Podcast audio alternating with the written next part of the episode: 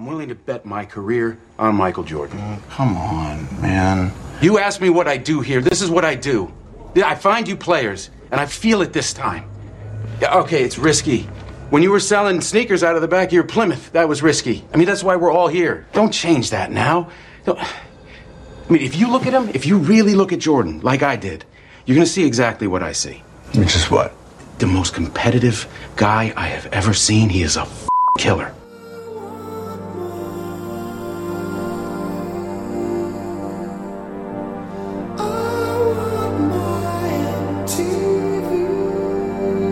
Have you seen it? Have you seen Air? Oh my gosh. Everyone thinks it's about Michael Jordan, and it is in part about Michael Jordan, but the story is so much bigger than that. Alex Convery is from Western Springs. Just found out he went to high school with John Williams' kid, Griffin. And what did you say about Griffin? I think Griffin, uh, I think in high school, he was the only kid I felt like who knew more about movies than I did. So. You are the screenwriter of Air, yep. And I'm so bummed that it didn't do better over the weekend. Yep. But, you know, it's Easter weekend. Yep. Everybody went as a family. Family to see Mario. Yep. I'm telling you, you need to go see this film. Um, Alex, like, I'm not coming in the studio unless you go see it. So last night, I went to the Saint Charles Movie Theater at ten o'clock, and when it opened with I Want My M T V, I was like, oh my gosh, I'm transported back to nineteen eighty-four again. How'd you even grasp that? Well, I wasn't around in nineteen eighty-four, so it was a lot of research, and um you know, look, the, the movie and the way it looks and feels is a credit to our production designer, Francois, and our costume designer, Charlize. I mean, they did such a good job. It was all authentic. I mean, they were bringing in Nikes from all over the country to, um, you know, outfit the office. So all I could do is the research on paper, you know, and figure out what was going on at the time, the Olympics, the election, and, and obviously everything at Nike. So you try to make it as authentic as possible and uh, go from there. My gosh. Is this your first big film? First produced screenplay, yeah. Certainly not the first I've written, just the first that, that, that got made. So, you know, I moved out to uh, L A in twenty ten to go to film school out at U S C, and, you know, I've been trying to get something made ever since. So it's been thirteen years, uh, you know, running up the hill, written, gosh, eight or nine full screenplays at this point. And, you know, for whatever reason, this one got made. A lot of it is just the right people finding the right script at the right time, and got lucky with Matt and Ben. They're starting this new production company that's trying to make movies like this, kind of mid-budget, adult-oriented uh, dramas. So, um, yeah, it just all broke my way. When he says Matt and Ben, like you know them, that would be Matt Damon and Ben Affleck. And I just want to go back to your kid in Western Springs. What's the first movie that captures you and goes, oh my God, this is it. I, this is what I want to do for a living. Yeah, I mean, there's so many. I mean, my earliest memories are, you know, my dad showing me Raiders of the Lost Ark, or uh, my mom will hate this, but whenever she would go on a business trip, we'd get to watch, like, the, you know, yeah. the movies I'm not supposed to see. So Jaws and, uh, you know, the early Universal Monster movies, Close Encounters. So that stuff is really, um, you know, kind of innate in, in, in my D N A. And then as I got older, you know, the Coen brothers and Paul Thomas Anderson, David Finn, those were kind of the directors that made me want to want to go out and, and, and, and pursue kind of kind of the same dream. But, um, you know, I was lucky. You know, you grow up in the suburbs of Chicago. It's not really, you're not given an option to, to make movies or anything like that. So, um, you know, I'm very lucky. Uh, I, I had family to, to say go for it and, yeah. uh, you know, stick with me all those years trying to do it. I was blown away. It's the best film I've seen in a long time. Oh, thank you. You know, I don't know if you're an old soul or what, but you certainly targeted people my age with what you wrote. Yeah, look, they're the type of movies that I loved growing up. You know, it's just people in rooms talking and these kind of small movies about bigger things. And, you know, for better or worse, I think a lot of Hollywood now is very special effects driven and superhero driven. And look, there's a place for that. I, I like a good summer blockbuster as much as anyone, but I like, you know, these type of movies too. And, and I hope and, and, and, you know, especially for my writing career, that they continue to get made. You know, we're very lucky that Amazon took a chance on this one and put it in theaters instead of just dropping it on, on Prime. You know, mm-hmm. It was a real bet that there's still an audience for the, for these type of movies. Absolutely. We'll talk more about it. We're talking about the movie Air. Alex Convery is in the studio, grew up in Western Springs, lives in L A, obviously, and is a screenwriter for this film. Mary's got a check on weather and traffic. What should I ask you? Ask me why I'm in Wilmington, North Carolina. Why are you in Wilmington, North Carolina? Because I believe in your son. I believe he's different. And I believe you might be the only person on earth who knows it.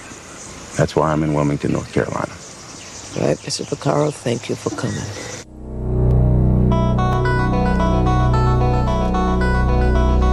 That is a clip from Air. It's in movie theaters now. Viola Davis plays Dolores Jordan, Michael Jordan's mom. And I'm telling you, I don't want to spoil anything. Alex Convery is in studio on seven twenty W G N. But the headline that made me go, and there were only a couple other people in the theater, but they gasped too. And that's all you needed. And I, that's all I'm going to say. I'm not going to give anything away, but yep. That was brilliant. Yeah, yeah. It was everything that needed to be said with one quick image. Yeah, no, exactly. It, um, you know, look, like we were talking about, it's, It's a movie that most people know the ending to when they walk in, right? Like, spoiler alert, the, the, the yeah. deal works out. So, yeah. it, you know, it's you you have to use that disadvantage as an advantage, right? And you kind of have fun along the way, kind of, you know, acknowledging that the audience knows how it's going to work out, but creating tension in that and, and, and making more about the journey than it is, you know, will he sign or not? Right. Alex is from Western Springs, grew up here, twenty ten, went to U S C to go to film school, and has written several, you know, been a screenwriter for, you said what, eight?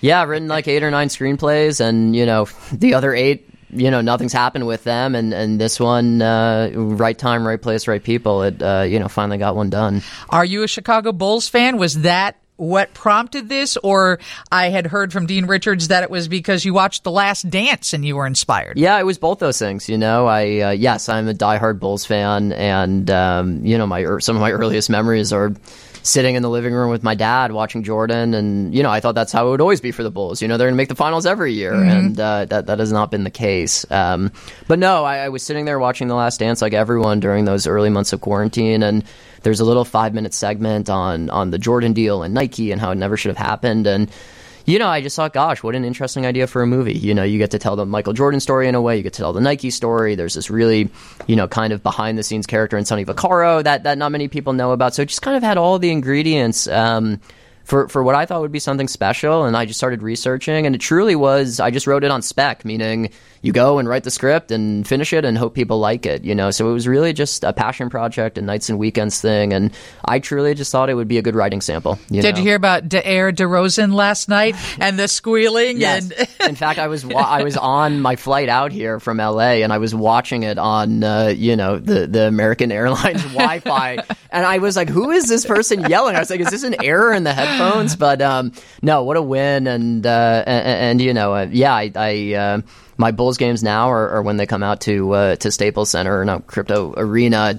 Um, so I, I th- that's one day I look forward to every year is getting to see them. I really don't know the process of writing a screenplay. Are you working with other people? Do you come up with the idea yourself and then you bring in a room of people to mm-hmm. help you? How does that go? Every project's different. So, you know, there's for writing a movie, a feature film, there's kind of two ways it can work, right? One is you either write it on spec, meaning you write it on speculation, which is what I did for Air. You know, you work basically on your own, and you hope that after the fact you can go sell a completed project.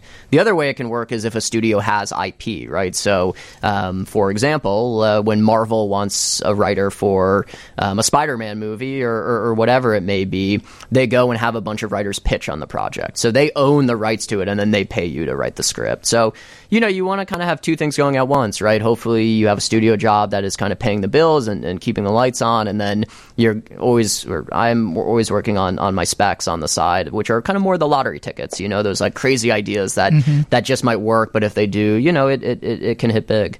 John Williams came in here and said, how much did you make? I was like, John, what are you doing? Because uh, John's son Griffin went to school with Alex Convery at Lyons Township, and I just had to giggle about that. Uh, hey, but, right to the point. You yeah, yeah. It. He wants, he wants to know.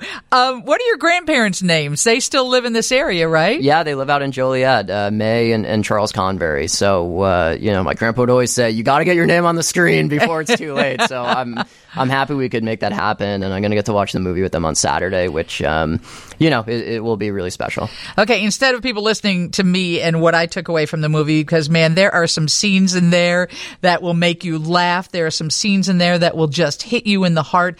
Uh, give them, give them what, what you had in mind and what the movie is right now that is airing. Yeah, there's so many things about it. You know, it's it's it, to me, it's a really universal story about an underdog. You know, someone who's kind of stuck at the bottom of this corporate ladder and has this crazy idea and just thinks they can make it work. And who hasn't been there? You know, in a lot of ways, that's where I was as an unproduced screenwriter. You know, I was just kind of trudging along, hoping that someone would take a chance on me, and that's not unlike, you know, Sonny Vaccaro's story in the movie. And then, you know, the other part of it is just this, you know, kind of untold, if you will, story about this kind of run-of-the-mill jogging company named Nike that, uh, you know, kind of wished upon a star and and and became the Nike that that we know now because of Jordan. And look, I think there's been a lot of talk about, oh, it's just a movie about a shoe and a corporation and and, and, and on and on. To me, it's, you know, I, and I don't want to prescribe a message to the film because everyone should take what they want from it, but it really is about, the reason that shoe has meaning is because of the person in it, you know. Mm-hmm. The, the the shoe is called Jordan because of the person that was wearing that shoe. And if he did, if Jordan didn't become what he what he was,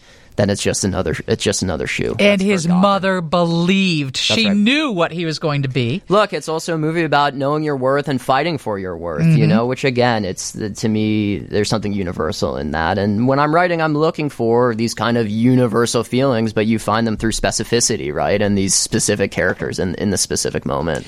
Dolores Jordan and Sonny Vaccaro, would you say they changed things for athletes across the board? No question. I mean, look, we're in this player empowerment era in the N B A. College students are finally able to make money off their name, image, and likeness. And I don't want to be hyperbolic and say it all started with the Jordan deal, but that was really the first of its kind where mm-hmm. an athlete is saying, you know, we want a piece of this. And um, gosh, that, that, that changed everything. Yeah. And the end of the film, stay, watch it, because you get to see those people in real life, the characters that they portray, Matt Damon, Ben Affleck, Viola Davis.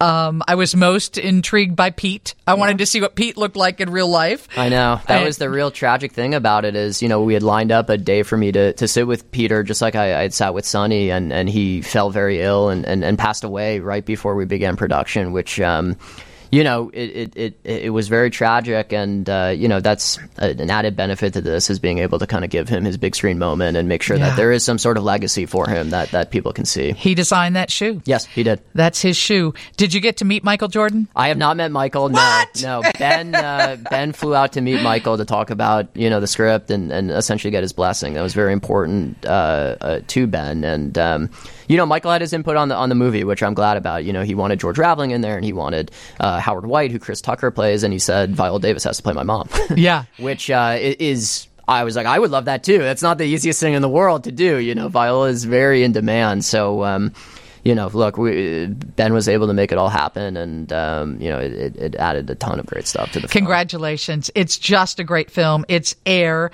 Alex is in town to screen it for his friends and his family members, and I can't imagine how proud they must be of you, and I look forward to what you do next. Yep, yep. Hopefully uh, we'll be back sooner rather than later. I hope so. The news is next with Lauren Lapka on seven twenty W G N.